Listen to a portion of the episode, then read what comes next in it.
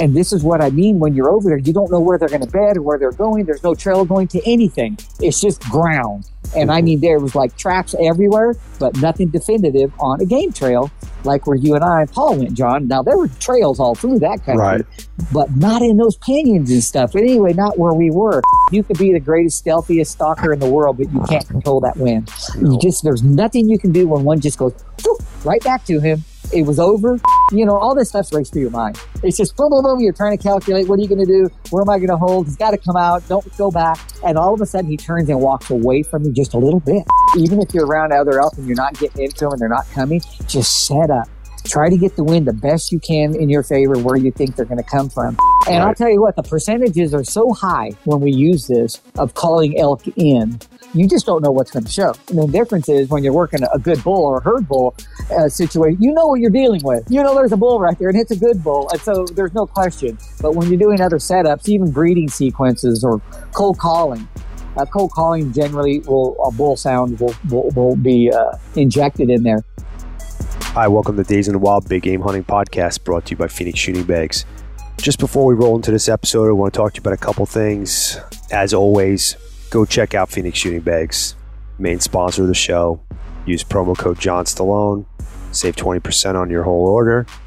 They got some awesome stuff. So get yourself some shooting bags, a glassing pad. Check out some of the stuff that they're working on. Also, I want you to check out Lacusa. Lacusa makes wild hunted American whitetail leather goods like wallets, card holders, stuff like that. It's a really neat deal. I got mine about a month ago and I really love it. It's nice to know that your whitetail hide's not just going in the garbage or being left out in the field and uh, it's being turned into something useful and will last you a very, very long time. If you use promo code John Stallone on your purchase, you will receive a discount. And uh, couple other things. One, you know, I know you guys heard me say a million times. Please go on iTunes, give us a review. Helps me keep this free. And uh, lastly, I just want to touch on all the craziness that's going on in the world. It's really important for us hunters to stick together. They are really heavily coming for hunting. We're seeing it all over the place. It's popping up in every state where they're trying to chip away at hunting rights and change things up. So if you want to keep hunting as special as it is to us now and have it be in our heritage and for the generations to come, then learn to be better with your fellow hunter and learn to stick up and fight for what's right. Thank you. Let's jump into this next episode. Hi, welcome to Days and Wild Big Game Hunting Podcast brought to you by Phoenix Shooting Bags. Today we are going to do a little uh, elk season recap with my buddy Paul Medel. And uh, Paul had a tag here in Arizona this year, so he uh, and he hunted the whole season. Crazy hunt. So what's going on, man? Oh, not much. Uh, thanks a lot for asking me to come on. And yeah, I did draw an Arizona tag, so it'll be interesting to cover some of those points there.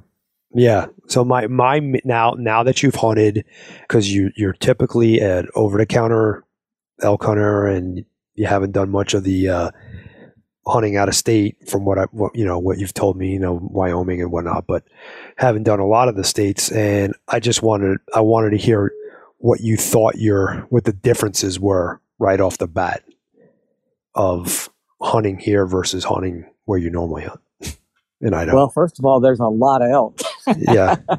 it was like, uh, obviously, you know, we spent the very first day of the season with you, my son and I, with you, and, and uh, we'd gotten into more elk or heard more elk that one day than we would hear in, in an entire season.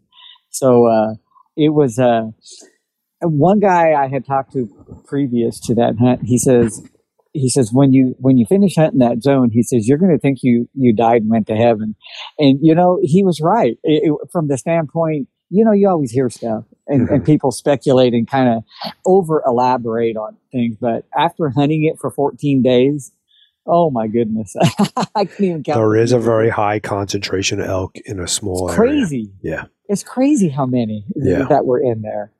Yeah. So, but like on the grand scheme of things, so Arizona's got about 30,000 elk, head of elk, Mm. and Idaho. I think they were all in my unit.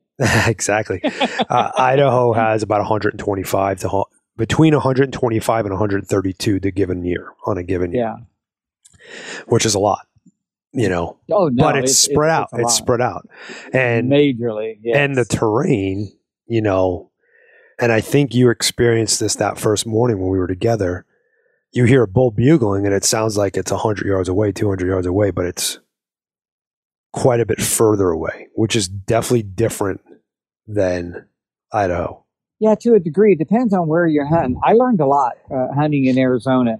There was a lot of things, you know, once we parted ways and we started going to different areas and, and different terrain features. Mm-hmm. And I actually learned quite a bit in Arizona that I had not come across.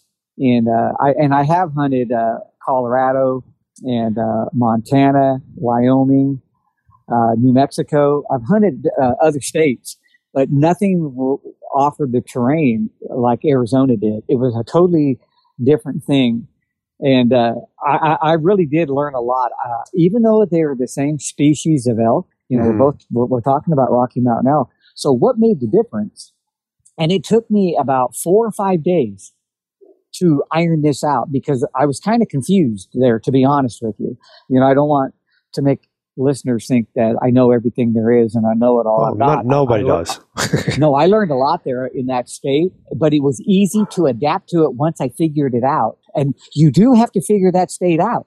If you're uh, used to, like me, hunting uh, uh, a lot of heavy timber and steep mountains, and you're going up, you know, a thousand to twenty five hundred feet, literally up and down, or even eight hundred feet up and down, and mixing up, you're going to find the elk are different in Arizona. The way they live, the way they react to things, their trails. Mhm. You know, where you and I hunted, it was mountainous enough that when we went up there, you could find game trails everywhere. It was Right. like normal elk hunting. Mhm. But once I got to those flatter areas and the mesas and Yeah. the juniper and the pinions, No trails.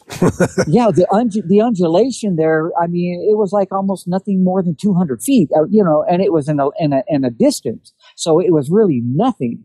And and but there was a lot of elk there, and what Mhm. I found out real quick, like those elk don't have a bedding area.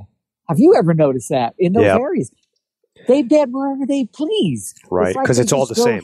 It's all the yeah, same. they they're not in the same spots all the time, and, and and they get moved around by these satellites.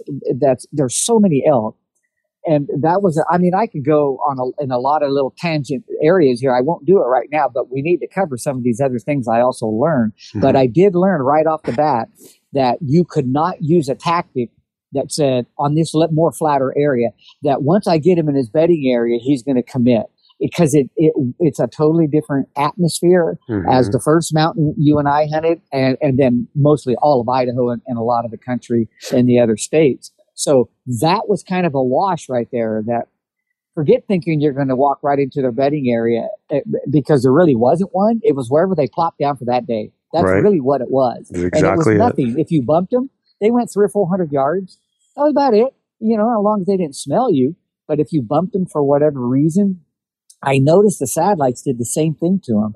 And that is what I had to try to adjust my thinking is the satellites were pushing them and moving them. They, maybe they stopped in an area and then all of a sudden satellites would creep and they would move again. But Mhm. it was like they all moved in a group in unison. 300 more yards, 300 more yards. If I called or my son called, 300 more yards. It really didn't make any difference who was That's- calling. That's what it is over not- there. Yeah, it's, It it's the was. traveling road show. It's crazy. Yes, it was. I told you you're going to cover a lot of ground on those, you know. It- Well- but it was a lot of fun. Yeah, And no, it I is. started getting them figured out and I understood what they were doing, and so we started to work things in our favor, and that's when we started to get into a lot of different encounters with you know different size bulls. Yeah. I saw that you uh you actually sat some water, which is I did. I was and- and very was more surprised to see you. Well, very I- surprised to do see it. you. I know. You know, there's no water like that in these states that I've hunted. It's not like that. Yeah, because so- there's water everywhere. Like you know. everywhere, even in, and even in bottoms, New yeah. Mexico. Yeah. it was everywhere. And so when I got there, and I started looking over my map, I got that flatline map which shows every tank in the area. And, and at first, it's like, ah, who cares? You know, that's cool if there's tanks. But then once I'm there and I started to really look things over better and better and better, I realized there is no water anywhere. There's no creeks. There's no wallows. Mhm. There's nothing. Not in the country we hunted did we find anything that resembled moisture other than those, what you called them, ditch tanks. Yeah. Uh, Cattle tanks. Which to me, they look like ponds. Yeah, little dirt, Little ponds. little dirt ponds. Yep. Yeah, they're not in a concrete or a metal structure. That's not what I envisioned in my mind when I saw a tank. Right. But once I got over there, and I probably looked at at least 15 different ones, different uh, of the tanks everywhere, uh, we started driving around and checking them all out, just kind of getting a feel for the way everything was working. And, and a lay of the land, you know, where people were hunting, where they were camped, and, and there were quite a few, but it helped in our strategy of where we wanted to go and how we wanted to handle it. But I hunted the water. I wish I would have known how effective it was. I would have probably hunted it every evening. I really would have. I, I just couldn't believe how many elk were hitting those those uh, th- those ditch tanks like that. yeah. I, I mean, you could 'em. not. They're every yeah. In the evening, you could. I mean, they were there. That's just all there was to it. And and I think the very first evening, I had three different bulls come in, and I'm not going to say this is the same for every tank, but not at any time did more than one bull come into the tank at a time, Mhm. and you could hear them bugling all around. Couldn't see them, Right. but I could hear them. And a lot of times the bull that was at the tank would bugle. But when he left, it took maybe 15, 20 minutes and another one would come in. Sometimes they had cows, sometimes they didn't. And then that one would leave and in, in would come another. And like I said, I'm not saying that's how it always is, but in my experience for the three tanks that I did go to Mhm. and had bulls at all three, not at any time did other elk come in when there, when it was occupied, which I thought was pretty interesting. But again, I'm sure there's times when numerous bulls will come in. Yeah. uh, They'll fight at right there in the water. Yeah. That's, yeah, it I'm sure they do, but we, we didn't see that.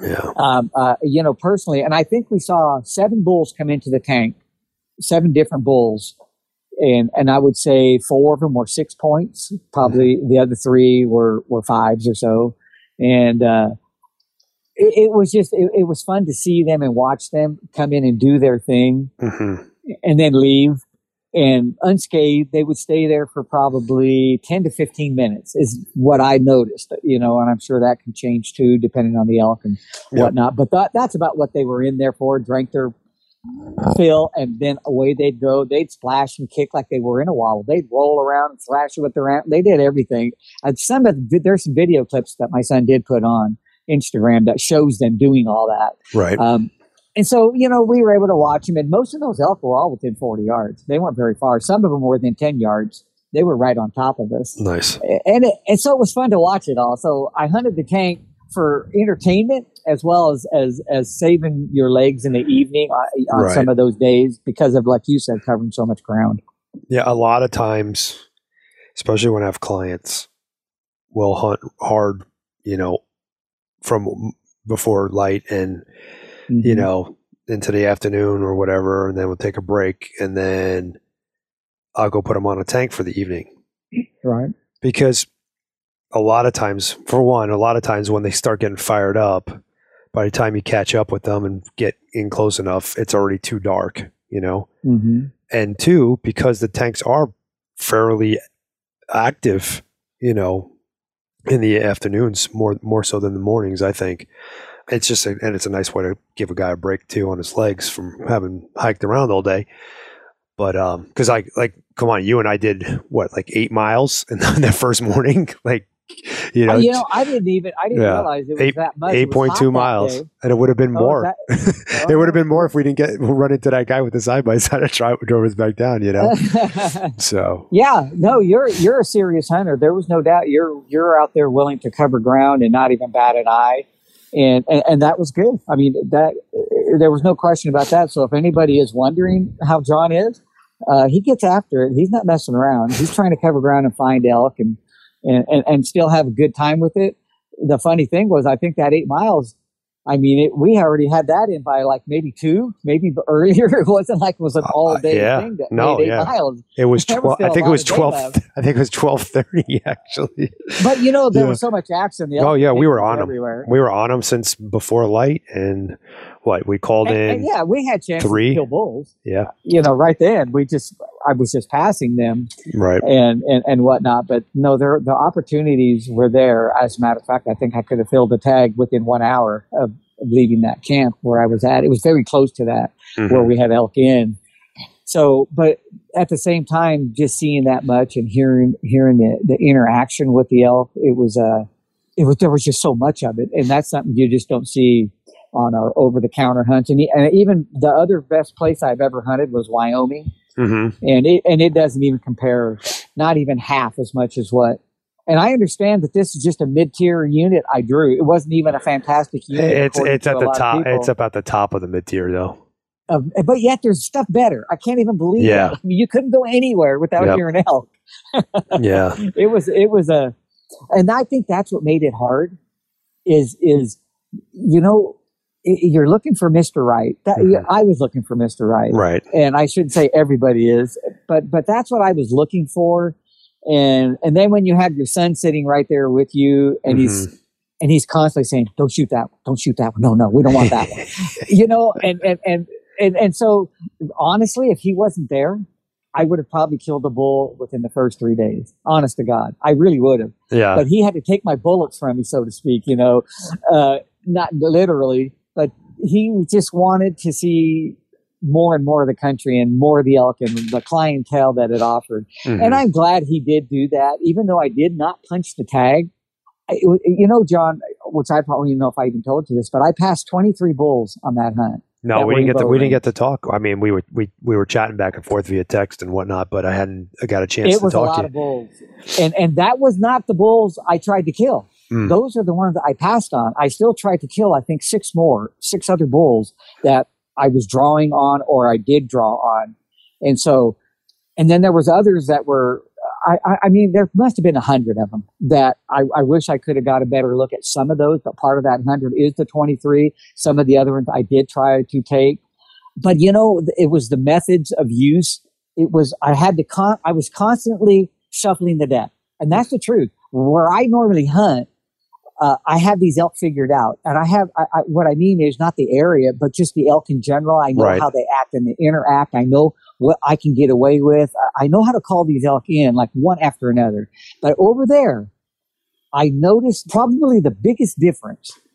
Well, I think we got on. I'm going to estimate.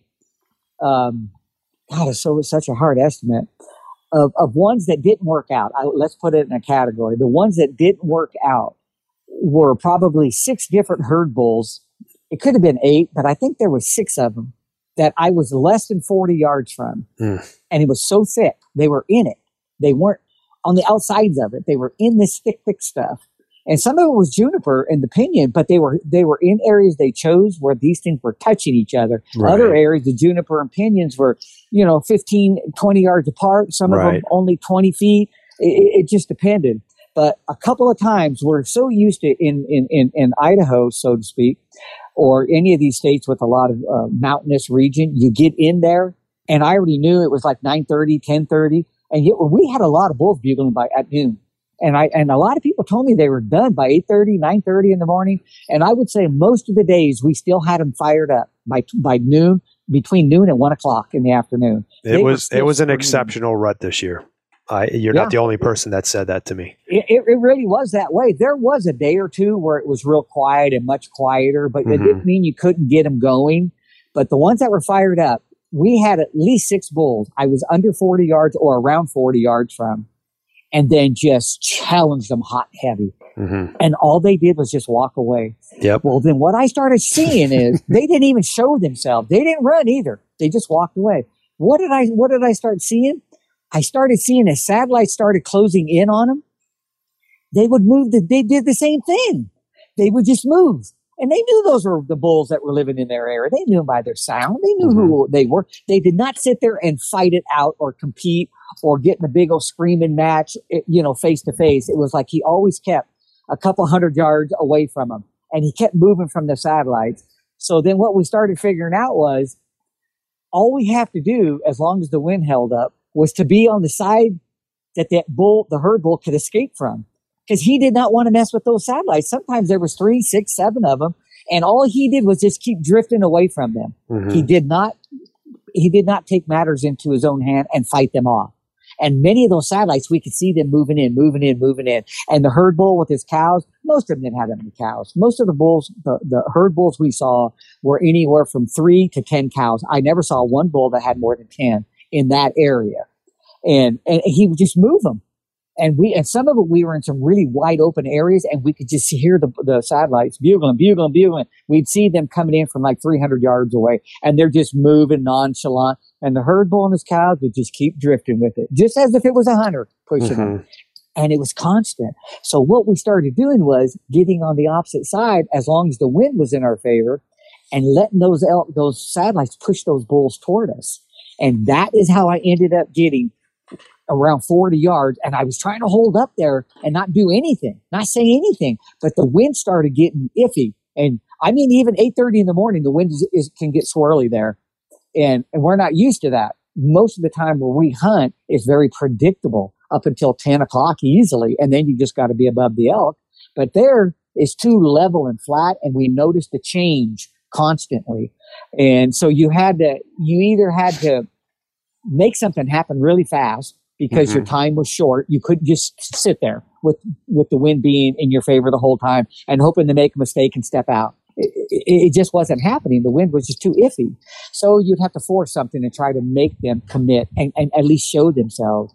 And they just wouldn't do it Uh, for, for those. We did end up getting some, you know, to do that. Uh, one of them in particular, the bull I was trying to kill was probably on the fourth day. Uh, I saw this bull Mhm. and uh, he was probably 335 340ish i thought and he was really a nice bull super tall. And he actually walked out and bedded in front of my son and i had stopped for a snack. We're right up on top of the mountain. I won't name any names but we were right up on top of the mountain of what you would call a mountain which is maybe 250 feet tall was nothing. It, Okay. it, it just gradually got to that point and there was a lot of bulls up there and by then it was about almost 11 o'clock and so we stopped and we could hear bulls bugling everywhere and this bull came out of nowhere. He just walked right in front of us about 40 yards away and he raked a tree, the longest tree raking I have ever seen in my life. It went on for 15, 20 minutes, nonstop. It wasn't a tree, it was the pinion. Right, I right. call, I'm just calling them trees, but it was a pinion. And then after he got done raking, he looked around and he bugled and you could hear a couple of bulls down below, way down below. And he plopped down. He lay down right there.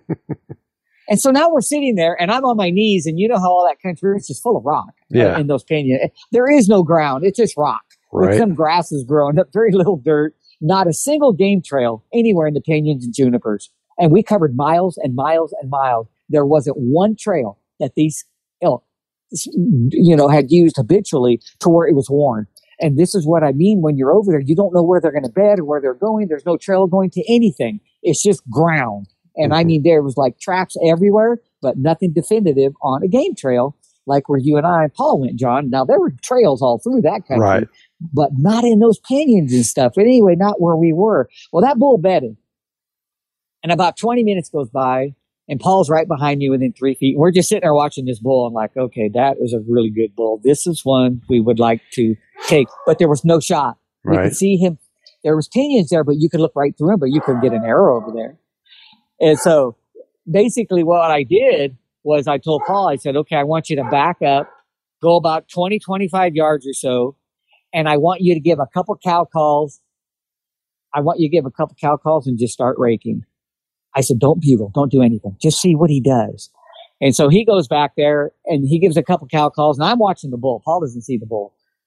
And I see the bull just turn his head and look over like he had a care, no care in the world. He just kind of looked, big deal.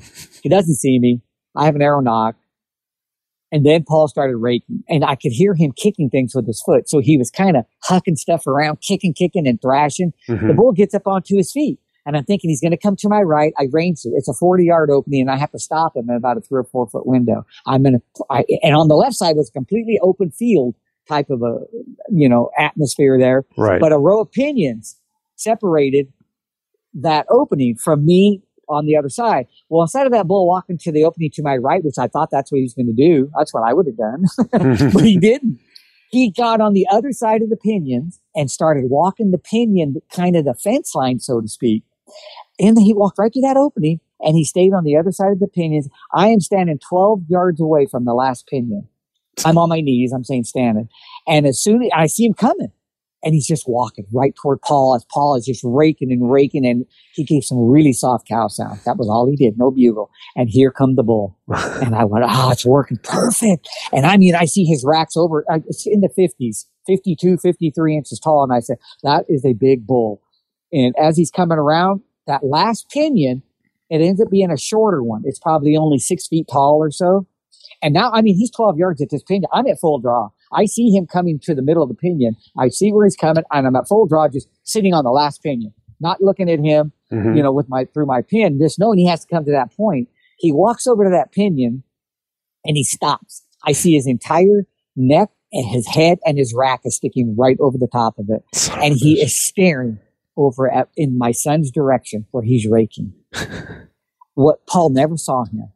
That bull actually saw Paul. He scared right at him. Paul thought by the time anything got that close, I would have it killed. Right. Like, little did he know how that bull was going to do it. And that bull probably stood there for 30 seconds, just staring. And I actually had my 20 yard pin right where his neck and his head met. Oh. I mean, I'm oh. just holding it like, oh, I don't want to shoot him in the head. You know, that's just, uh, you know, if you hit it just right, I'm sure you just drop him in his tracks. Right. But it was just like right where the throat met the neck, head. I kept, I had that 20 right on it. And I'm like, God, oh, he doesn't even know I'm there. He doesn't even see me. And I'm like, he's got to take that next step out. He's got to. Because I didn't know he had Paul Peg. Right. And I'm just thinking, he's just got to step right out. That's it. And he just stood there and stood there. I'm at full draw this entire time. and all of a sudden, he just turns around and he walks away yeah. the way he came. Exactly. He's like, and oh, just some crazy guy playing with the trees. he just he didn't run, he didn't do anything, and and and it wasn't going to do me any good to try to stop him. Right. There was pinion, eh, you know, where he came in, I couldn't do anything. So I didn't feel like, okay, I'm going to educate him and try to call to him. I just let him go, and I was hoping we were going to get on him again. We didn't. But that was a bull that went by the wayside, and now it's getting, it's definitely noon, and we hear a bull bugling off to the right this whole time. And I said, man, let's just go get on that bull. I said, this guy is just screaming. I think we can get in this guy's face and he'll come in. He was an aggressive elk. And so we got down there and we literally got within 30 yards of where he was. And once again, just thick.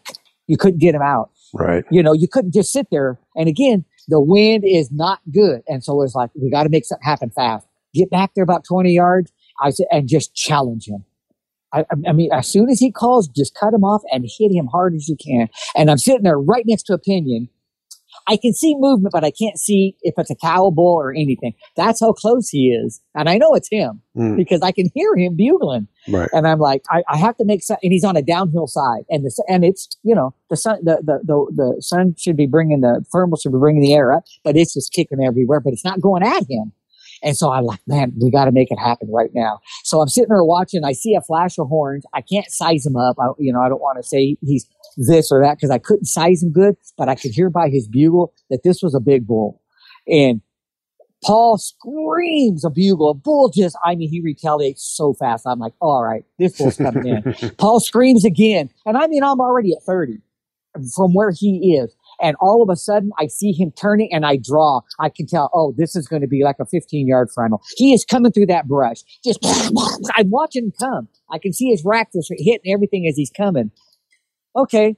How can that go bad, right? Right. I'm sitting there at full draw, right there watching him to get maybe 22 yards, I would roughly say. He made that eight yard movement. And from my right, through the pinions, I see two cows almost running at full blast. I have no idea where they came from. I never heard them before. They're on the other side of me. They can't even see anything over here. It's just solid pinion. And they come running so fast and run right by that bull. I don't know if there was another hunter down there and they'd been running for 300 yards. I have no idea. He, they ran right by that bull. And as soon as they did, he turned tail and was right behind him and was out of my life. Damn. Just in an instant. Like, what the heck happened here? Damn. I mean, you know, it was things like that right there, all the same day, you know, I mean, within probably an hour of one from the other. Like, what in the world? You know, but there was a lot of stories like that, you know, where we Mhm. were into these bulls and they, and, and then we had some that were smaller. I walked right up on a bull that was bugling and I'm sure guys were saying, why don't you walk up on them if they're bugling that much? I ended up walking up on one. Uh, he was bugling and he actually was in a bed. He was under a tree and I snuck up to about 35 yards uh, to him as quiet as I could. Nice. I made Paul stay back. And so I'm seeing him and he's a, he's a six point bull. And I kept looking at him. and I'm like, no, I'm not going to shoot that one. No, I won't. If I shoot that one, Paul is going to be just kicking my butt. He was probably 280, Hmm. maybe a 285 bull. I would have. wrong I would have him. came and kicked her butt. but still, you know, it's like he's right there. And I I'm know. like, okay. I know. and I it's tough. watched this bull for a long time. He just laid there bedded. And then when he got up, he bugled. There's bu- bulls bugling below him. And he stretched. And I'm like, oh, he's just so dead, you know? And I just watched him. And then finally he walked away. And then here comes a three by four bull. And he walks probably within 10 yards of me. I have no hmm. idea I'm there. He just walks right by me. He came out of nowhere. So obviously they were there together somewhere. I just didn't know he was there until he just appeared Right. and he walks right by me and he just walks on down like nobody's business walks right in front of me course he didn't see me. I'm i'm, I'm- pretty well hidden but i wasn't going to shoot him either. But i mean it was just there was just so much action like that you know? So even though you don't notch the tag i want people to realize that filling it wasn't really a problem. It Yeah. was like looking for the right one.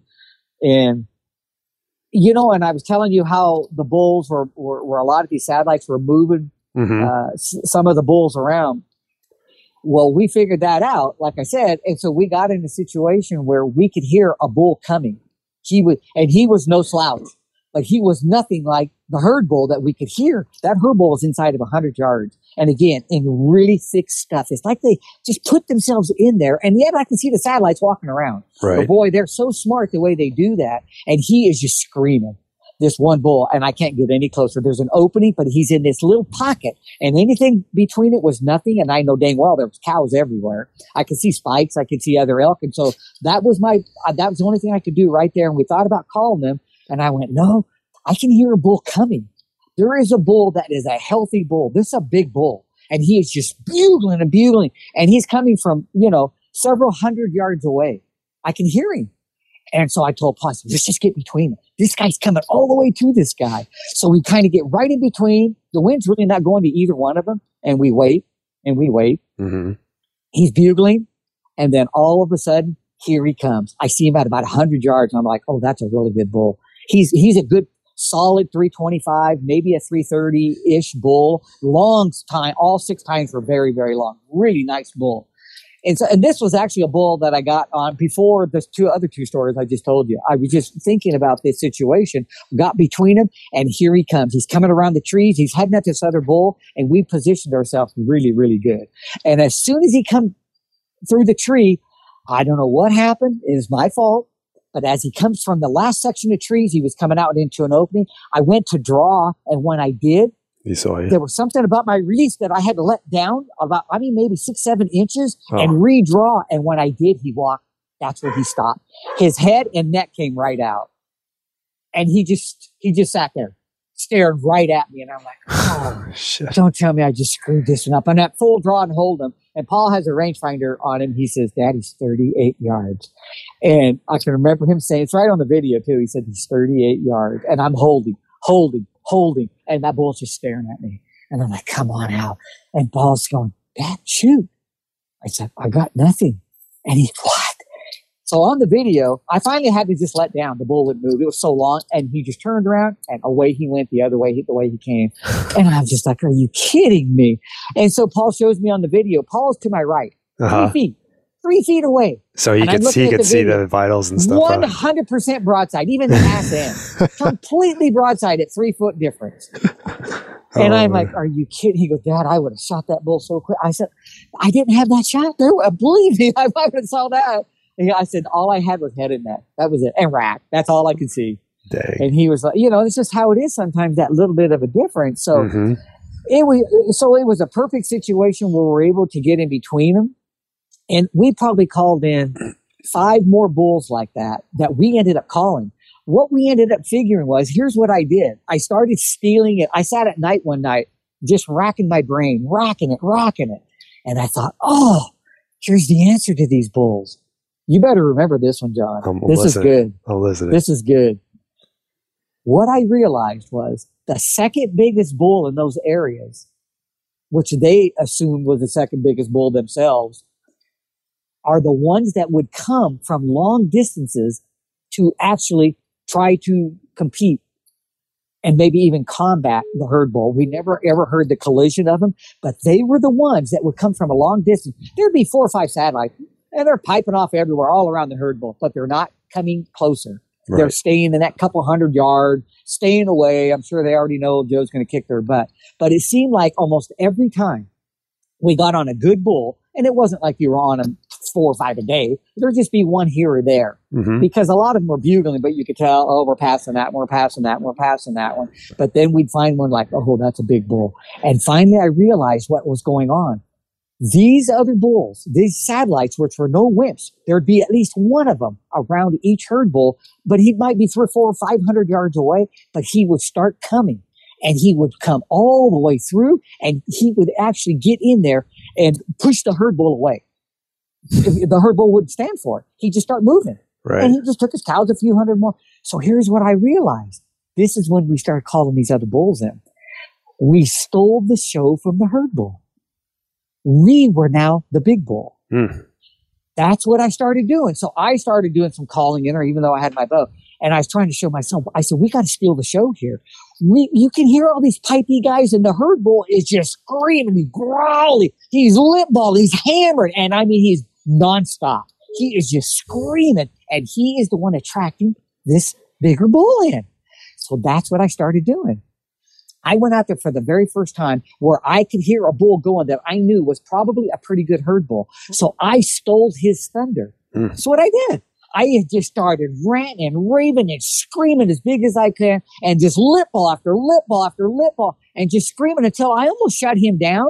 But the other bull that was coming in, he started coming right to me.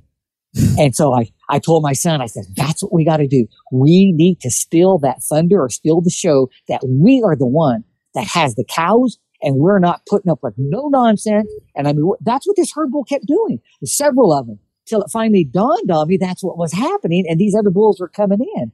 So we started calling in these other bulls coming in our way. Well, here was the problem that arose.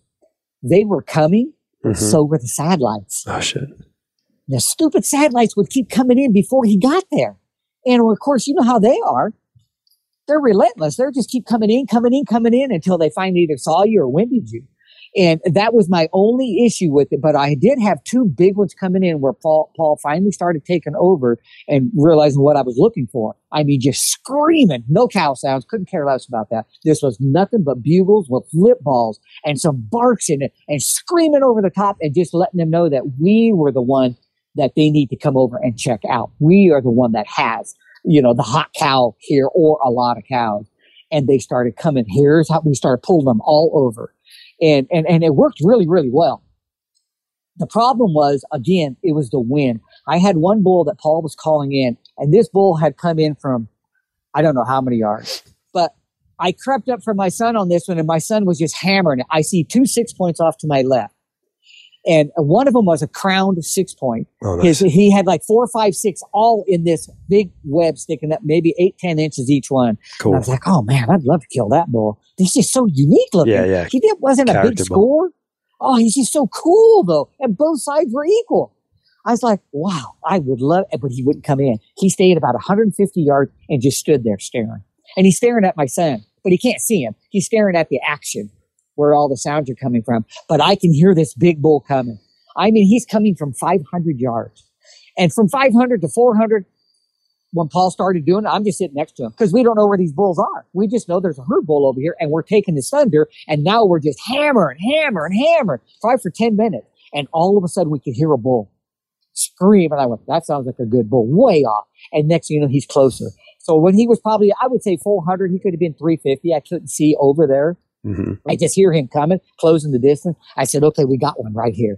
I said, this sounds like a good bull. I'm going to go up about 50 yards in front of you because it seems like they didn't want to come real close. I'm going to go about 50. So I get about 50 yards. I'm checking the wind, have an arrow nocked. I'm on one knee underneath some of these trees and I'm watching and, and it kind of went uphill from me and he had to come up over the top of this little bench to come down where I was. Mhm. So I thought as soon as he gets up there, I, you know, he's going to be within a hundred yards of me. And, and, and Paul's way behind me. He's thick stuff. No way can he see him. And I'm 50 yards in front of him.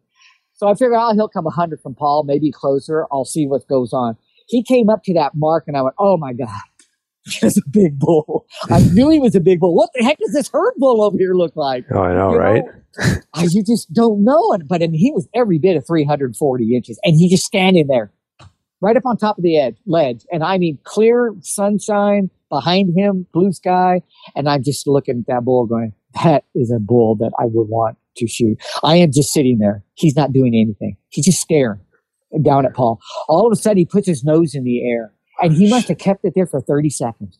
And he is sniffing, and then he turns his head another way, another way, and he's just sniffing, sniffing, sniffing everywhere. He's trying to catch wind, but the wind was coming right at him. Uh-huh. So I'm watching him. He walks off that ledge and he starts coming toward me. And I'm like, oh, keep coming, keep coming. And I see him and he stops. And now I'm like, he's still too far for me. He's, he's too far. And I watch him and he sticks his nose in the air and he goes about 10 yards right, 10 yards left, sniffing like you've never seen. I've never seen a bull do it like this. And he came right back to his original position. And when he did, I ranged him.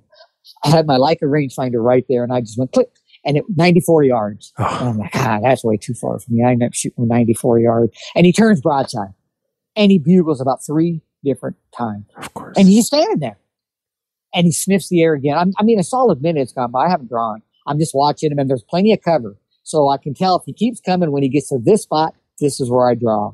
Well, he just stood there. And the next thing you know, he starts going up to my left. He's, I'm going, what the heck's he going to do? Try to get around me?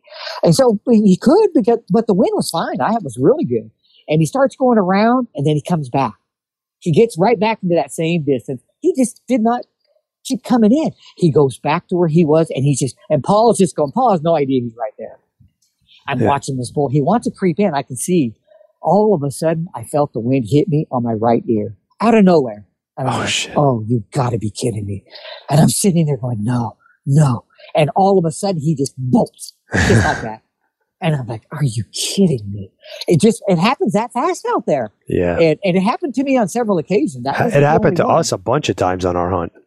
A bunch Crazy of times. how that wind will burn you when everything is good. It's just Oh, a gust. It's like a gust. It's nothing. It's not like it stays that way. I had story after story after story like that, where I don't even call that. That was not a bull I passed. I'm not counting any of those out of the Yeah. 23 I passed. Those were ones I wanted to kill. yep. And here's what happened. And, and so it was those types of things like you could be the greatest, stealthiest stalker in the world, but you can't control that wind. No. You just there's nothing you can do when one just goes whew, right back to him. It was over. I had to go up and go back to my son and say, and that that happened like I said several times, and it was just like you ain't gonna believe this. It was perfect. That bull. And he goes, what? I go, that bull was coming in. He was 340 class bull. He's huge. Yeah. He's, oh my goodness. And you know what was unusual about that bull that I noticed out of all the bulls I saw there? His horns were dark chocolate brown. Most every bull we saw were like white, like they were bleached. And not that one though. This one was real dark So the bleached brown. ones are the ones that grew up in those flats right there, or or I shouldn't say grew up, but shed their They, velvet in they the spend flats. a lot of time there. Is that what Yeah, it is? I was they- they wondering spe- what they made them that way. so it's the ones that are darker are the ones that he probably came from where you and I were like hunting originally. It's just Uh, what they're it's like, yeah, it's what they're rubbing on those Yeah, but he when they ru- when they rub their velvet off on those junipers, it like Yeah. peels them peels them clean and white, and then they are you know they'll brown up obviously, but not uh, Yeah. Not now, as bulls dark. Like that is is what we see every day when we're at elk hunting in Idaho. Yeah. That's the bulls we see. We see they're dark, more, more chocolatey. There's not you don't see anything white looking. Maybe the tips, you know, but but but his entire rack, right. and I saw him for a long time, was was just like that. And so was that big bull I missed. I missed that every bit of 350, 360. And it makes it easy to say that for me where I'm not exaggerating. kind of for the listeners, because my son has one on the wall that's 345, 348. I forget exactly what it is. And I see it all the time. hmm And when I saw this bull step out, I knew he had him easily. I knew he had him beat. It was like, oh my gosh, that is a big, big bull. And, uh, Yeah. you know, I shot right under that bull. I thought he was 40. He was a little further than that after we ranged the actual spot. It was one of the few elk we were on that we were not able to range where distance was involved there. You know, most of the others were much, much closer and didn't need anything at 12 yards, didn't need one at 22 yards, uh, there's certain things. But at distances, you know, normally I try to get right up there and hit things. But Yeah. this happened fast. Uh, we had heard like five different bulls bugling, and we, we picked this one out. And instead of calling them because the opinions were so thick, see, this other country, we were calling them in where I said, we started taking it over. It was in more open country where it was more more of the of the pines where you could get down on your knees and look 200 yards. So we would start finding what little thickets were there, and that's where we would introduce ourselves as being the bigger bull. But in the pinions, you could get 50 yards from an elk and they'd never see you, you know, but you could hear them. And so Right. that's what we did on this bull. We could hear him bugling, and we both went, "That is a big, big bull right there! Holy cow!" But the but the satellites were pushing him. You could hear them bugle here, bugle here, bugle here, and he just kept moving. He bugle, but he wouldn't stay put. He kept moving from them. He didn't even know we were there. We didn't say anything, and so he just normally kept pushing, kept moving, moving nonchalant, and and we couldn't see him. We could just hear his voice as he was bugling back. So I told Paul, I said, once we got around hundred yards from him, and he wasn't coming our way, I said, man, just bugle and see if he answers you. If he does, I'm going to try to slip on him really quick. And mm-hmm. so Paul bugles and he just screams at him. Paul cuts him off. He screams again. And on that second one, when he cut him off, I could tell he was closer. I went, holy crap, that bull's going to come in. So I ran up in front of Paul real quick, about 30 yards to the pinion.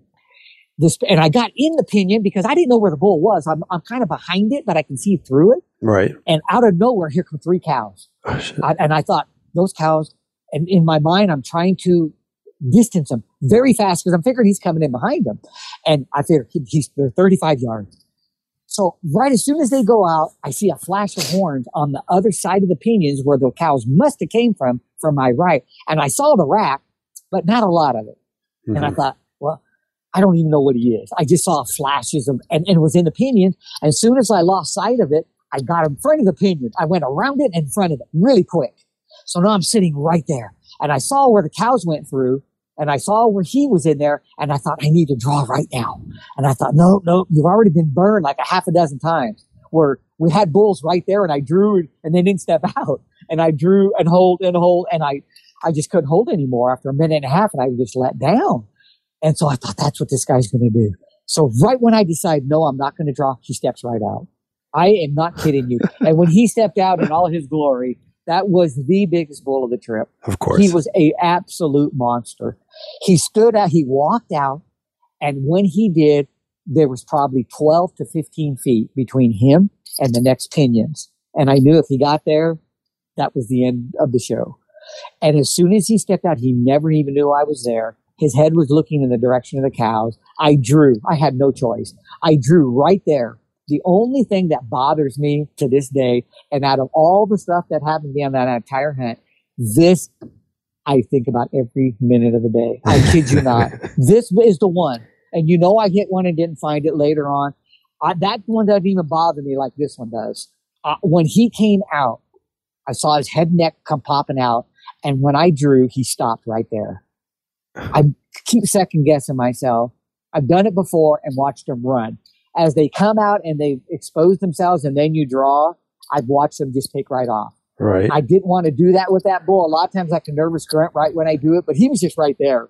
And as he came out, I drew and he stopped.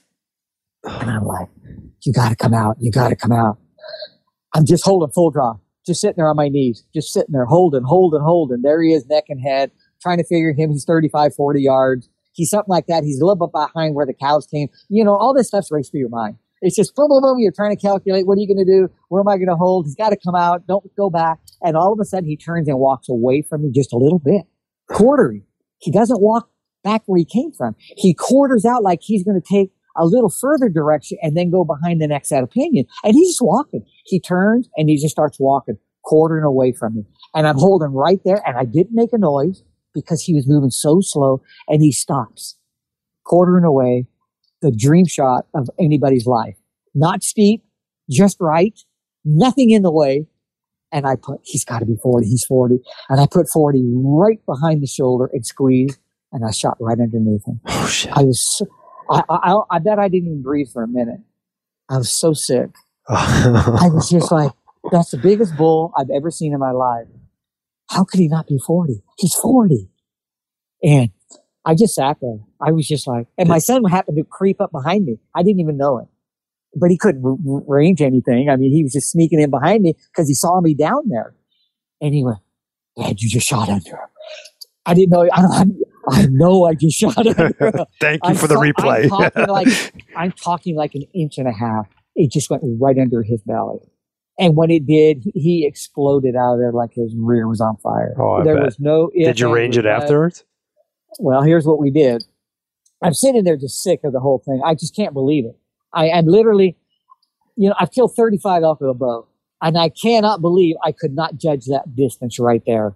I mean, it was just, he was so huge. The first thing I remember about him when he walked through beside his horns was how monstrous his body was. If Hmm. somebody asked me, Paul, how much do you think he really weighed? Honest to God, I would have said he weighed between 950 and 1,000 pounds. It was the biggest elk I've ever seen. It was a monster. Maybe he did, but that's how big he looked. Bigger Yeah. than he dwarfed anything I'd seen out there. And so, Paul, I said, go, I said, go over there and get the arrow, would you? I says, and where the arrow is, I heard it. It didn't even make a noise. It's, it's right there at his feet. It's right there. I said, I, I want you range it. Just range it. How far was it? I'm gonna, and I started walking up when I was saying it. And I thought, well, I've walked maybe five or six steps. I'm stopping right here. I was probably still delirious of the whole thing. I mean, he's such a monstrous bull. And Paul walks over, and there's my arrow right there. He picks it up and he ranges me at 48. Oh, yeah. I know I walked at least five to six steps up. Oh, he's about 50. That bull must have been 52 to 53 yards. I would have bet my truck that thing wasn't over 40. He just didn't look like he was so big. Mm. But I honestly just definitely underestimated the distance. I mean, he looked like he was so close. And even at 40, I asked Paul, I said, how far did you think he was? He says, maybe 43. And I said, I shot 40. And at three yards, I would have killed him if I was right on his chest. And it just wasn't to be, I know, but I was just so sick of that bull giving me a quarter noise shot with not a thing in the world in the way. But that's the thing I took away from the hunt more than anything is I, I, I have nightmares about that bull standing there. I really do of him just, even at 66, you know, you think, ah, Yeah. you've seen it all. Who cares? But, but, you know, you still have that fire in you. And, and I'm glad I do, you know, and I'm glad I didn't wound him, you know, it's just, he walked away. He's over there. And that's what led me to that tank. We started walking around. We didn't chase him at all. We did not go after that bull Yeah. when he w- he knew what happened, and so we we started backing out. We heard other bulls bugling. We started walking around, and all of a sudden we ran into that tank. And and I won't say the name of it, but but that tank was within a quarter mile where he was. Right. And so I told Paul, I oh, man, these guys, we've already found that they like the tanks. There's a chance he may come slipping into that tank tonight. Let's just stay here because we're probably over 20 miles from camp on the Razor, on some of the worst dang roads I've ever seen in my life. And I've hunted a lot of roads. And this, Yep. these roads, Those are terrible. Holy cow! I don't know. I couldn't, I'm glad we had the razor. And even on that, it still took a long time to get back. But anyway, we decided to we're going to hunt this tank in the evening, and another bull came in. And who knows if he was going to come in or not? There were three bulls bugling that tank, and they kept getting closer and closer and closer and closer. And one finally came in at 6:45. I looked right at my watch, and at 6:45, when that bull came in, uh, I we saw him. We both looked at him, and he was definitely easily over 300 inches. He was probably closer to 315. And we have video of him. And if you look at the video, I, I look at the video, and he looks like a five point, a little nothing, but he's not. Right. He once again is definitely well over 50 inch main beams. I'd put him 52 to 53 once again, really tall and nice rack, not the 350 caliber by any means, but still a really good bull. It was the 22nd. The hunt ends on the 23rd. It was the 22nd at dark. Yeah. And so it was like this, you know, we had already talked between the 22nd and 23rd, we're going to kill the first six point. And then I saw that toad and it was, you know, my gosh. I mean, ah. but anyway, I remember was, you, know, texted that- me about that when you shot right under him. I was like, oh my god. I just could not believe it. I, I, I- that's the thing I, I take out of the entire trip of, of figuring out they don't bed. I'm figuring out how to take the the drama from the herd bull away and bring these other bulls in. I mean, it was working good. It really was. I just the wind we could not get detailed, you know, to to to bite and stay with us long enough. Mhm. And it, it- it's just the way it goes. And the others, you know, he looked over the pin, and the other one didn't come in because the two cows ran by. The other one, I got between him and the bull, and I and, and, and I, I had the fake draw almost, so to speak. It wasn't where there was something wrong, and I had to let down and redraw. I mean, there were so many instances. Uh, uh, it, I mean, it was just nuts. It was the best elk hunt I have ever been on by a by a mile, John. Yeah, it was that's awesome. absolutely incredible elk hunt. That's And, awesome. and I, I, I could have seen a lot more elk if I probably would have gone to a tank every night. yeah, Oh, it just it, it, they were just incredible.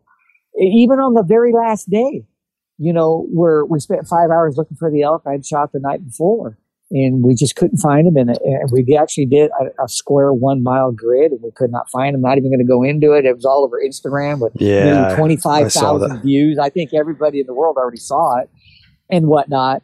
But we ended up going to a tank that night. You know, I was just still kind of bummed, honestly. Uh, who wouldn't be? Couldn't find the bull, and I know he's dead. Mm. There's no question in my mind, you know, that he he was dead. I know 11 inches of arrow was in him twice, and both of them were 11 inches was missing off my arrow, and I found both of the remnants of them.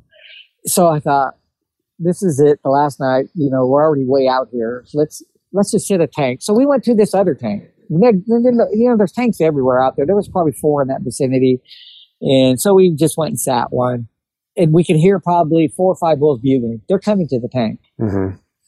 so we're just sitting there. And it got to be where there was maybe 15 minutes of light left. And it was low low light.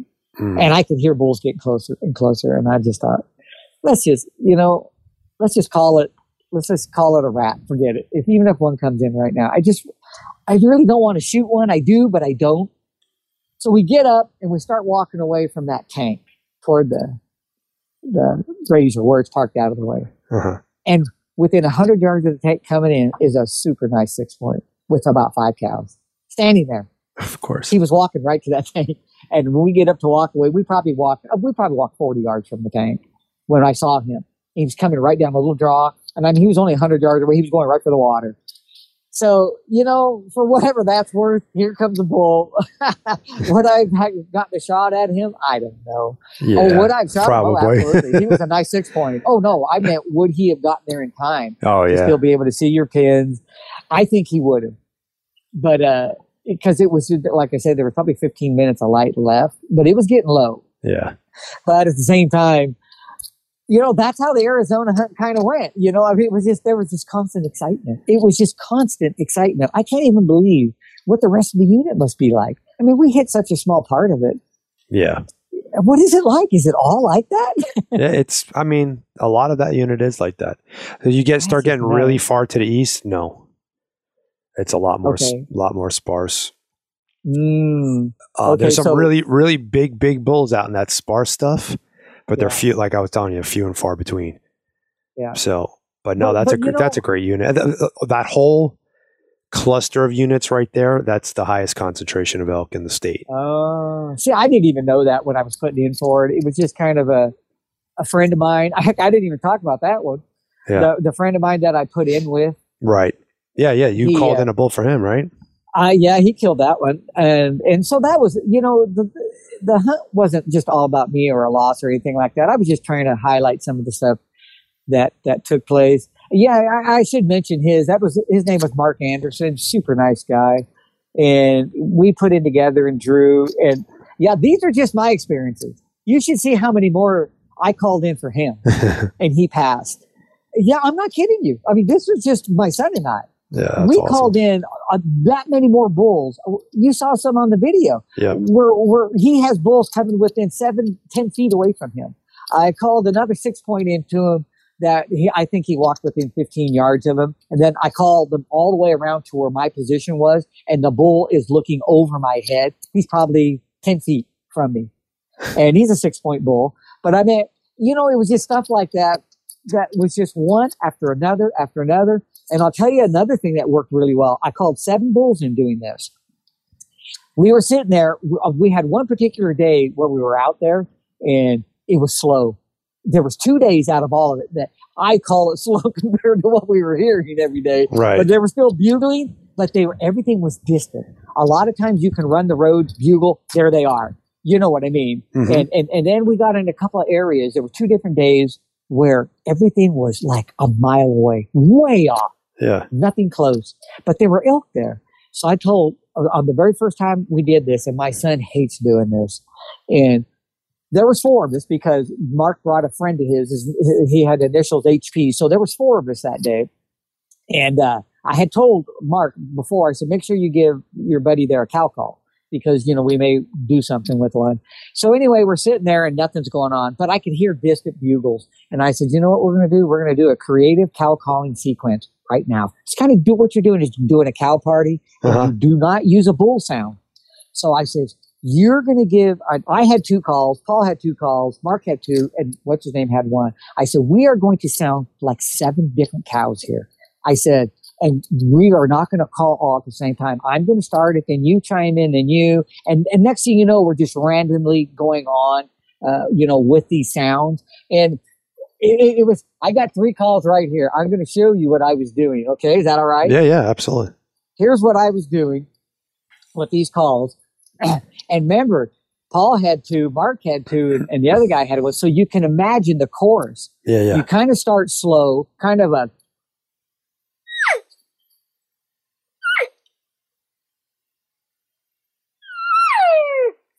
Kind of started like that. Just, you know, you don't want everybody hitting in at once and, and making it sound unrealistic. So I started like that and I kind of pointed at one of them. Then he did a call, pointed at another one. And we're probably all about five yards apart.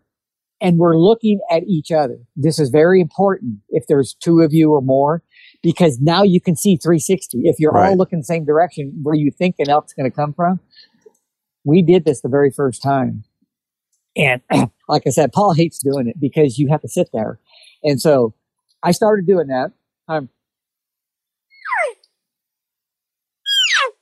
so see, that's a bite and blow call, Uh-huh. and that's a reed. And here's another bite and blow.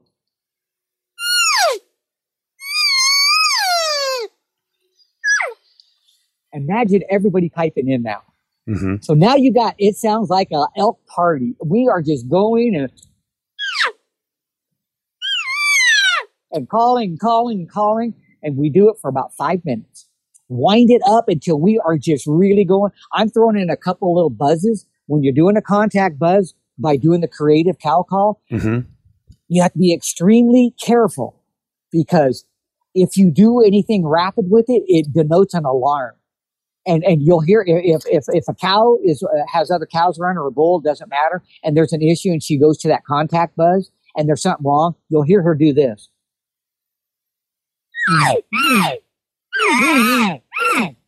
Real quick. That is, that sound means for elk to gather together. Come on over. Hey, get over here. That's what that means. But when she does it fast, it's like saying, "Hey, come on over here," or or you can go, "Come over here, come over, come over here, quick." You see what I mean? And that's Yeah. what she's doing. There's a there's a threat. So when you're doing a contact buzz, you got to make sure there's hesitation, kind of more of a.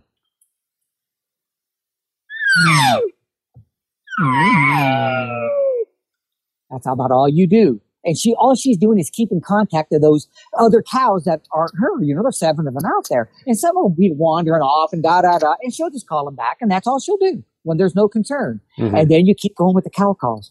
About every two minutes, you do one of those. And that's a very natural setting. So we did this for about five or six minutes.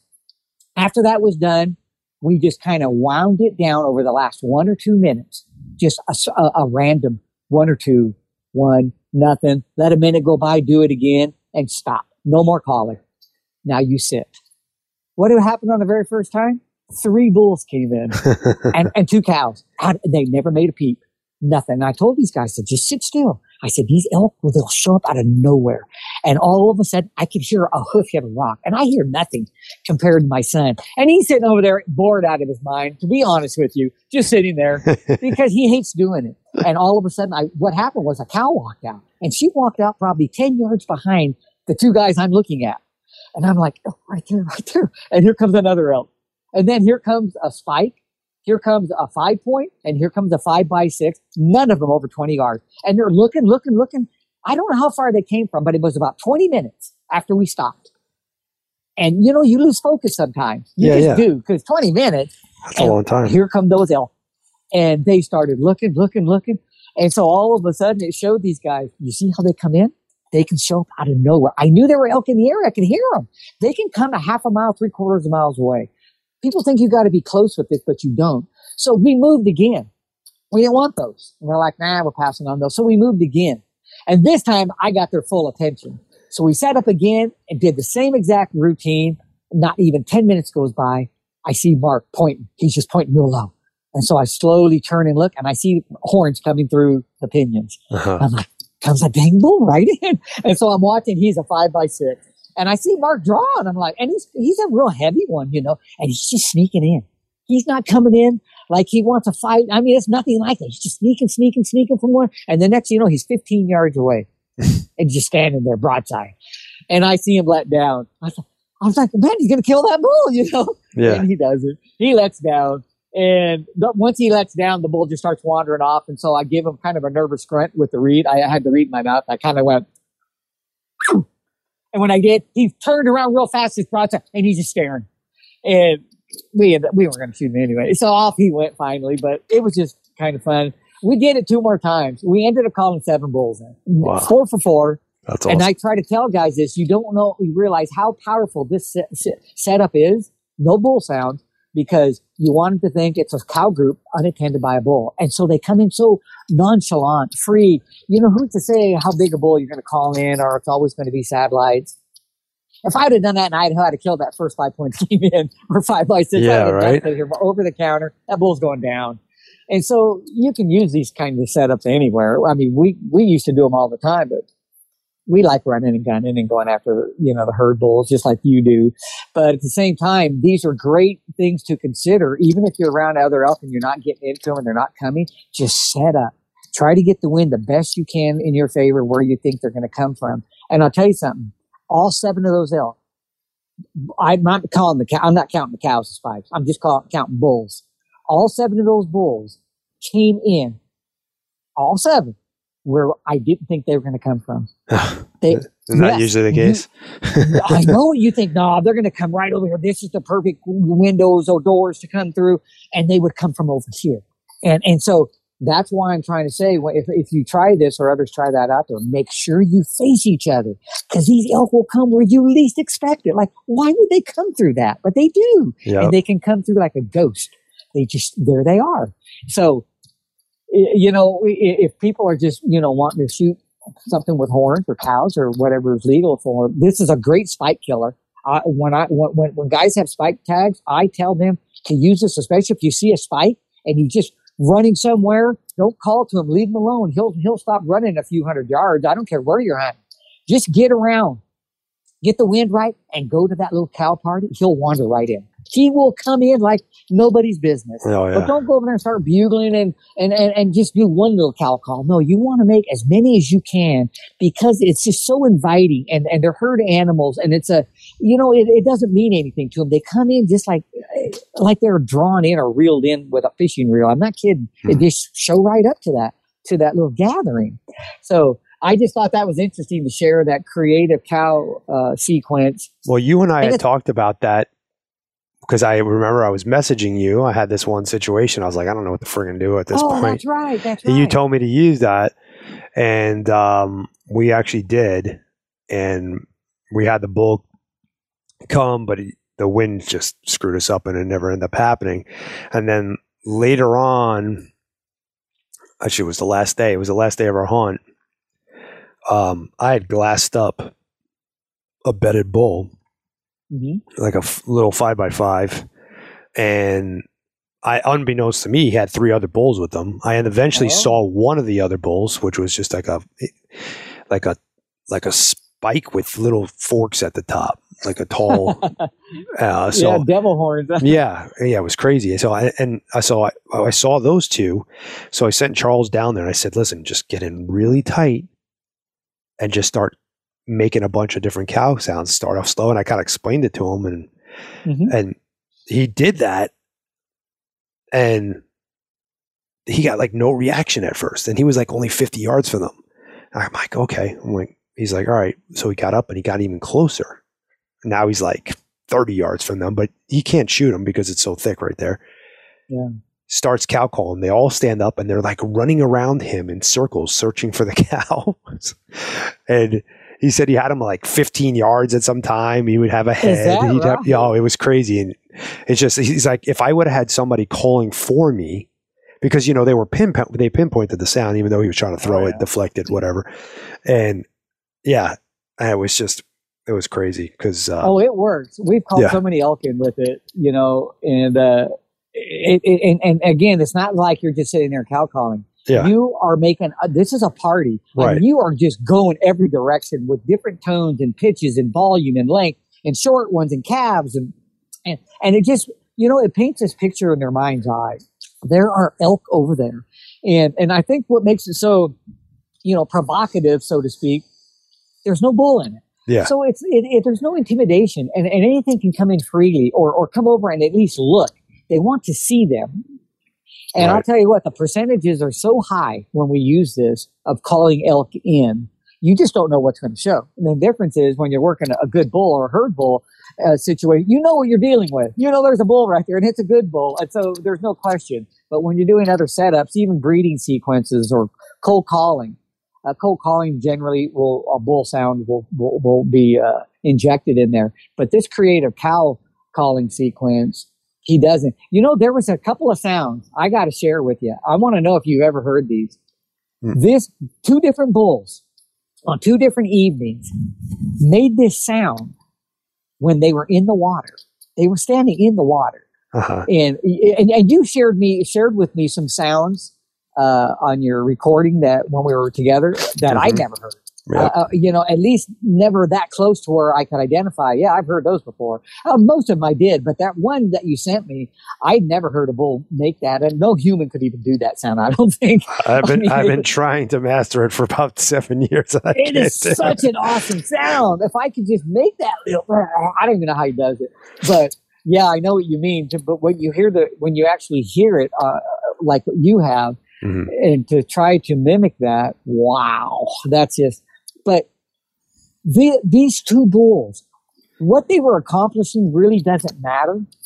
But they were doing these two little sounds that I would incorporate into a breeding sequence or the slow play. And the slow play uh, is just really uh, uh, the killer thing out there. I probably have close to 200 photos of bulls this year alone Mhm. of people that use the slow play to kill their bull. Nice. One group killed five bulls with the slow play. There were six of them. Five bulls were killed with the slow play. Oh yeah. And so, you know, the thing is just really deadly in the right situation. But I think this little sound that this bull was doing, these two different bulls were doing, uh, could be used in it as far as making something more believable. So for all of us out there, you know, that are kind of doing the kind of the and a lot of times in the slow play, which I show that I like doing those little moans like that, and, and Mhm. along with some of the glunking, and then I'll pant kind of the, you know, I'll do a lot of that, and then I'll go to the to the to the glunking kind of, you know, and and and doing that. But when I heard this bull, he was he was cow calling in the water, Right. I knew you were going to say that. was So I they got were the most they were the most silent cow calls. But then he started making another noise. And this is what I was getting at. He was doing these things simultaneously together. And and and two different bulls I watched do it. And I thought, man, how it's not like you're really trying to call anything to you with it. So you guys that are listening listening to this podcast, appreciate that this is a sound that you can introduce into maybe one of your other calling setups that makes it so believable and lifelike because elk are doing this. But this bull, let me make, I'm going to just do a, a cow sound or two just to make sure I got the reed in my mouth right. Go on. Okay, I'm just practicing there. But he was going,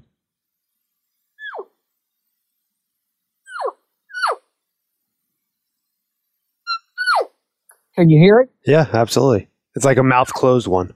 Yeah, Mhm. he was going. But he didn't do that many. He would do one or two. Now I'm going to make the next noise he was doing.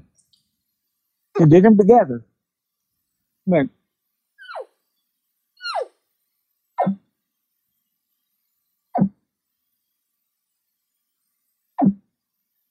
Okay, that's not what I thought you were going to show me. He'd make these little like a bird chirp. And, and I mean, it, but it was deep. It was like it was just like that. It.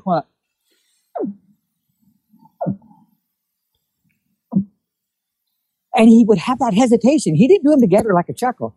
And he'd be in the water splashing. You know, and he was just making these noises. And then I saw a second bull. Both were satellites. But I thought, man, how unique just to be able to add believable sounds to a setup hmm when you're using like the slow play or anything. It just shows that you only hear elk doing this. You don't hear humans doing that. You know, we're always louder or we're, we're, we're, we're wanting to reach further or we're chuckling, you know, and, and, and chuckles are nothing like that or grunts or anything. He was just making these little sounds. And once you already have the bull's attention, like you're working a breeding sequence or a slow play, they hear every little thing after that. Once you planted the seed, they don't miss anything. Just like you said earlier, I'm cow calling, and these guys can come from a half mile and walk right on your footsteps. Yeah. They know exactly where you're at. This is how keen, you know, and tune in they are. What sound did you thought maybe I was going to use, John? I'd be Uh, interested to know. I'll have to send you the recording of it because Oh, okay. um, one, I don't have a reed in front of me to try to do it for you, but it was kind of, it's kind of like a, I hate to term it a whine, but it's like a, that's what I was trying to explain to you when you and I had the, la- I think the last podcast we did together, and I was explaining on the last hunt that I did. It's like this, it's almost like a, like a, like a whine type moan. It's like a, it's like what a dog would do, like what a dog whimpers. Uh huh. It's like almost like a dog whimper. That's that's probably like the best way to describe it. yeah, It's like a and sad. It's like a sad about. puppy dog thing. It's like, Well, like yeah. that. and Uh, Yeah, the little whine. But, and they and, I've they do it with the cow calls. They do it with the cow calls. It's like they're they're just mewing. They're like making this mew, and you, it's like, well, but it it sounds more nasal than a cow does. Mhm. Um, I actually have it. I have it. I have it recorded. I'll show it to you. Mm. But And that's so cool to when, when, when you can use those little nuances like that, because that's really what does separate us from the, the cookie cutter elk caller. mhm. And it really does. And that's what can be convincing on some of these areas, even an area as good as Arizona is with all the elk they have.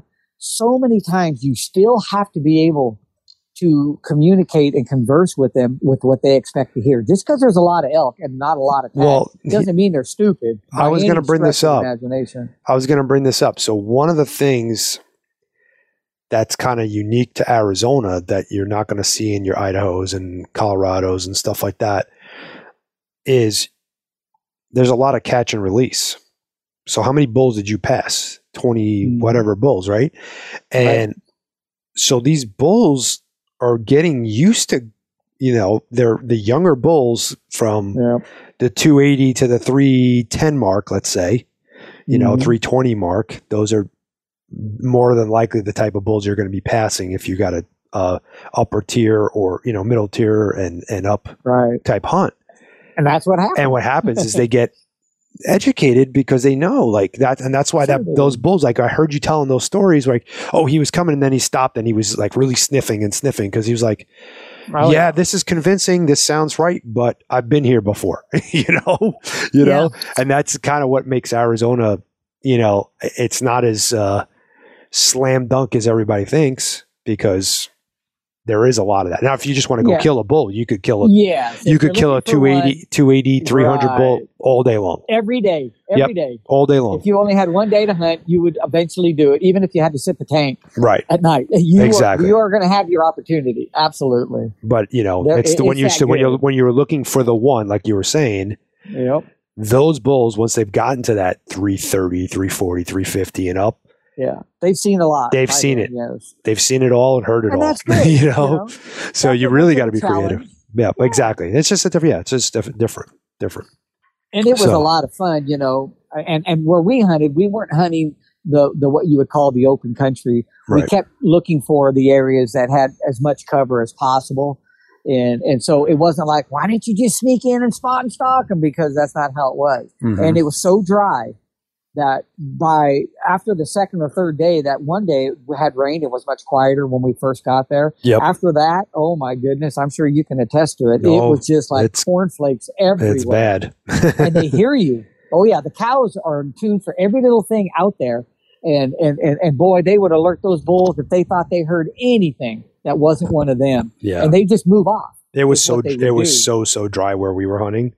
That Yeah, that it- actually it that really actually was played it played in my favor because so my bull that I shot, he was drinking out of a spring Mm, and we saw him from across the way and I you know I I, I did a horseshoe to get around to get to him right. and I, I said to myself, I said, we're going to come across this trail and he's going to hear us coming. Like he's going to hear us come down the trail, even though it's because it's kind of like a rocky, like Yeah. a rocky trail, like a gravelly trail. It wasn't going to be like quiet. I said, so he's going to hear it. So we need to make sure he thinks that we're cows or something, you know? And I, all I did was one cow chirp when we started heading down the trail. And I, as soon as I heard him that he was coming up closer, I shut the hell up. You could hear him walking. I could hear this bugle getting closer. Oh, he was bugling your cow call. Yeah. Mm-hmm. Oh, okay. I, Yeah, yeah, yeah. And uh, when he was real close, and I already had got set up, I just turned and looked at Charles and I said, "Cow call once," and he made one more chirp, and boom, here he came, do do do do do, twenty five yards, and and I let him have it. But yeah, it was bad. It was loud, so we we were constantly having to. You know, Yeah. present ourselves as elk. We had so many opportunities. I and mean, that's the key: presenting yourself with the noise they hear, associate it with one of them. Yeah. Exactly. yeah, That's that's so important. But you need the you also need the cover, and Yes. you had it because he had to come and and actually uh, get to a point where he thought he should see something. exactly. And some of those yeah, in Arizona, man, I mean, you can just look for hundreds of yards under some of that stuff. you just- exactly. Yep. Yeah, you're not fooling anything out there. So everything had to be more strategic, but very doable. I mean, look at all the encounters we were in. I mean, it was just, it was ridiculous. It was Yeah. so many. And even the bull that we ended up killing, that bull, we were actually driving out of the unit, not out of the unit, but out of our hunting area. Right. And we were in Mark's truck. Uh-huh. and it happened to be we went i don't know maybe 15 18 miles but it was on uh, some pavement. And then we got off onto a dirt road for about two and a half miles. And we decided we were going to hunt this one area over there. Well we hunted it. And i'm sure we passed bulls. I can't remember what happened that day. But we were leaving and it was probably 1 1.30 in the afternoon as we were leaving we came across uh, where there was a big cut in an opening in the mountainside and it was above us quite a ways and Mark's buddy, who was sitting in the front seat, Uh-huh. he said, "Hey, there's a there's elk right there." And when I looked, I just saw a flash of an elk go into a tree. He Right. said there was two bulls and a cow right there, and the one bull had his nose up the cow's rear. Okay. And I said, "You're kidding me?" And he goes, "No." And I- he goes, "No, no, that's what it was." I said, "Well, we can go kill that bull." And my son, nah, we don't need to go over there. We don't need to go over there. We're not going to find that bull. I says, that bull has his nose up a cow's butt. Yeah. We can call that bull. So we get over there and he says, I'm just going to stay in the truck. I'm not going to walk over there. So we, we drive all the way around over a mile to get on the other side. And so that's how Paul gets sometimes. So we all bail out of the truck. I said, well, get ready, Mark. I said, we're going to head on up there. So I bugle and I could hear a distant bugle, a way off. I don't know if it was that bull or not. I said, well, there's a bull right there. Let's go. We're here to hunt. We're not here to just sit in camp we don't know if we can hunt. And so Paul says, all right, I'll, I'll, I'll come. And so he, he, him and HP, which is Mark's buddy, they were together. So I move up with Mark. I go, come on, Mark. Mark's the shooter. Let's go up there. It was his son's birthday. And he said, Dad, he says, see what you can do about shooting an elk on my birthday. Nice. And so Mark told me, he said, he said, if I can get at least a five point in, a decent five, you know, it doesn't have to be huge, but just a nice solid, not a little spindly thing. He said, I want to shoot it on my son's birthday. And I thought, God, that's pretty damn cool, you know, really. hmm And anyway, so we head off. Me and Mark take off, and these guys are about 80 yards behind us. They're kind of just da da da. And me and Mark are going, we go maybe a quarter of a mile, maybe a little more, and I let out a bugle, nothing, zero. We they catch up. There's they're not going to be any elk. You're not going to find that elk. And I said, we can't give up this easy. They're up there. So me and uh, uh, Mark, we take off and we just go. And these guys are way behind. And I get up there another quarter. I call in the direction where I thought those elk were going, and I heard a distant bugle. I said, "That's got to be them." I bugled again just to make sure. Boom! He hit me. I said, "Okay, that's good." We, a bull answers me that fast. This, you know, this could be good. So we cover the ground. Boom. We get over there. I haven't called again, and I heard a bull bugle on its own. And so I'm like, we're 150 yards away from this bull. And so all I heard was one. So we're creeping up, and we're kind of in more of the mountainous ground there, where it's timber, no pinions, Uh-huh. and we're we're creeping right up on an edge. And I get to the edge, and I'm kind of like with Mark right there, and I said, just let me look over real quick, carefully. So I look over, and right as I look over, I see a cow, and she's probably I'm going to say she was 100 yards, maybe 90 yards away. And I'm thinking that's got to be them. So it's only one cow. Mm-hmm. And so I'm looking, not saying anything. I'm just staring. And all of a sudden I see a bull walk out from some, just some brushy stuff and some trees. And he, wa- and I see he has a rack. And I'm like, okay, there's Mark's bull right there. Uh-huh. As soon as he gets behind him, he's standing there and he's sniffing her and he gets right behind some cover and he doesn't see me at all. And there's some cover there. And so I look at him. I grab my bugle. I go, just like that, exactly that bugle. Uh-huh. And when I did, wham, he hits me instantly. As soon as he did, I cut him off. And he's just standing there. I can't see him good. I could just see parts of him. And he's just standing there. The cow walks out, starts walking away. She's just leaving the scene. He starts to follow her. He starts walking. And I'm like, okay, I'm waiting, waiting, waiting. He has to get to that next tree. As soon as he hits that tree, I hit him right there again. As soon as I did, he stops.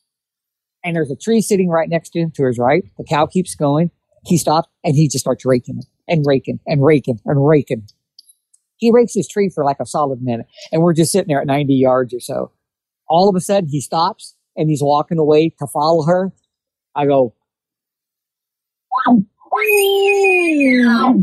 just like that. He stopped and he looks and he starts walking right at me. Just whoa, whoa, whoa, whoa. I mean fast. He's coming right up that mountain. And he's just boom, boom. And now I see Mark. I said, Mark is going to come all the way. I said, get ready, get ready. And so as, as that bull comes up, I see him coming all the way from 90, 80, 70, 60, 50, 40, 30, 20, 25 is what it was. At 25, he stops, Mark draws, and the bull turns broadside. Can you believe that? He was a frontal the whole time. He stopped and he just turned 100% broadside. And you see, if you look at the little video clip right there, you can Mhm. see me sitting right there to the left, and Mark draws and releases.